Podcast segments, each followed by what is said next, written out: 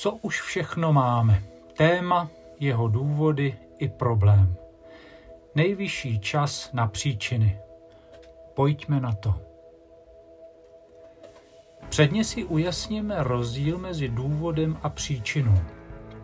Důvodem je to, co člověka vede k nějakému jeho jednání.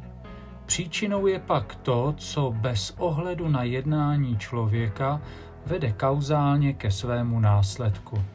Jinými slovy řečeno, člověk potřebuje důvod, problematický stav, příčinu. Každý problém má svou příčinu, mnohdy jich má i více. Jejich vzájemný vztah je nerozlučný a také panovačný. O problému totiž rozhodují jeho příčiny. Případnou změnu problému musíme hledat ve změně jeho příčin. Proto se i o zdánlivě nezajímavé příčiny zajímáme. Jak je tedy nejlépe proskoumat? Pojmenovat si je a dát je do vzájemných souvislostí.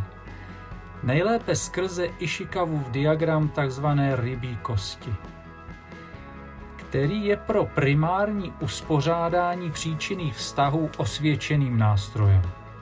Na internetu nalezneme nepřeberné množství formátů i postupů.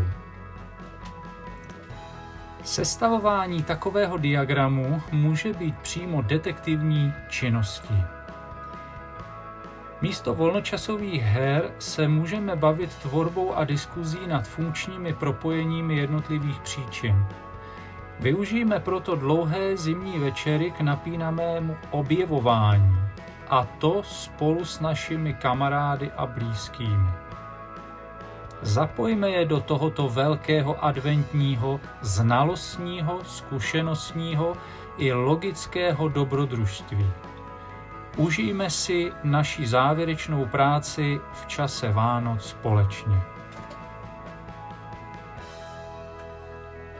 Nakonec ta rybí kost může vypadat i jako vánoční stromeček.